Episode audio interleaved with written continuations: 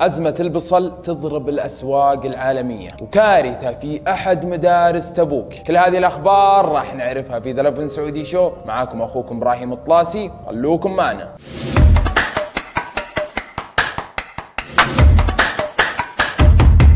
البصل وما أدراك ما البصل. قبل مدة بسيطة كنا نشتري البصل تقريبا 3 ريال إلى 4 ريال. لكن جت أزمة عالمية ضربت الأسواق العالمية وتحديدا الخليجية. وارتفع سعر البصل من 3 ريال إلى تقريبا 15 أو 16 على الكيس الصغير. سبب الارتفاع للحين مجهول مو بواضح للجميع. لكن يقال أن السبب البصل ما نزرعه هنا في السعودية. فلما يرتفع البصل الخارجي مباشرة يتم رفع قيمته عندنا. يعني المشكلة الكبرى مو في سوقنا في السوق الخارجي اللي نستورد منه. المصيبة أن البصل يعتبر من ضروريات الأكل في جميع الطبخات. يعني كبسة بدون حمسة بصل ما تسمى كبسة ولا؟ ما علينا. الناس طالبت المزارع السعودي بزراعة البصل من السنة هذه عشان ما نحتاج نستورده من مكان ثاني ويتحكم البايع الأجنبي في السوق بشكل كامل. وزارة التجارة من المستحيل ترضى بهالشيء اللي قاعد يصير. كل اللي عليكم الصبر وبتعرفون كل التفاصيل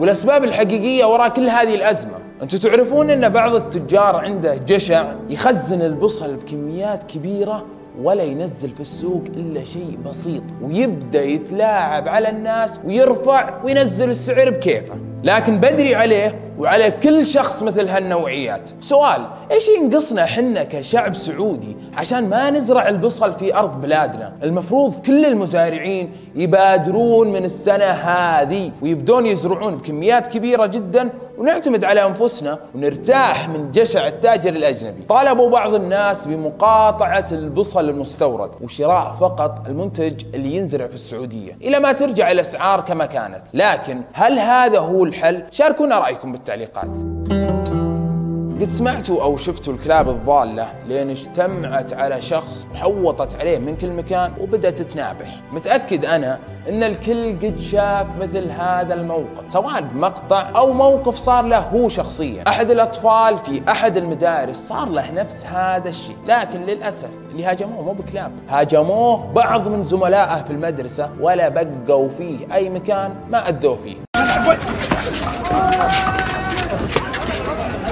اص اص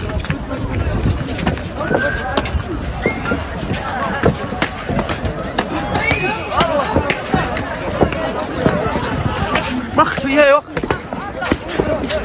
والله قهر وغبنا بشكل غير طبيعي. وش ذنب الطفل هذا لو صار له شيء أو تأذى أو مات؟ قسم بالله إن هذه المواقف حتى ما نشوفها في أفلام هوليوود. أتمنى الوزارة تعين رجال أمن وخاصة في المدارس اللي تكثر فيها المشاكل بين الطلاب. الناس تقول ليش نبقى ننتظر تجي حالة وفاة وبعدها نتحرك؟ من المفترض المبادرة قبل فوات الأوان. دولتنا الرشيدة والحكيمة الله يحفظها رادعة لكل شخص ما يحترم الأنظمة والقوانين القوانين مهما كانت جنسيته. سعودي ولا بهندي ولا بنغالي ولا أفغاني. الكل النظام يمشي عليه. أوضح المتحدث الإعلامي لشرطة منطقة تبوك أن المحتوى المرئي المتداول لمشاجرة جماعية في مرفق تعليمي تمت مباشرته في حينه واستكمال الإجراءات النظامية مع الجهة المختصة.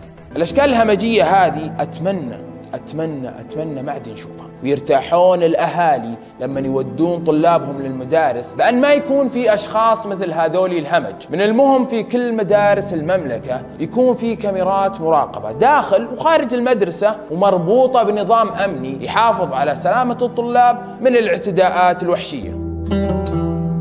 وهذه كانت آخر أخبارنا في ذا سعودي شو. كان معكم أخوكم إبراهيم الطلاسي. لا تنسون تشتركون في قنواتنا. سلام عليكم.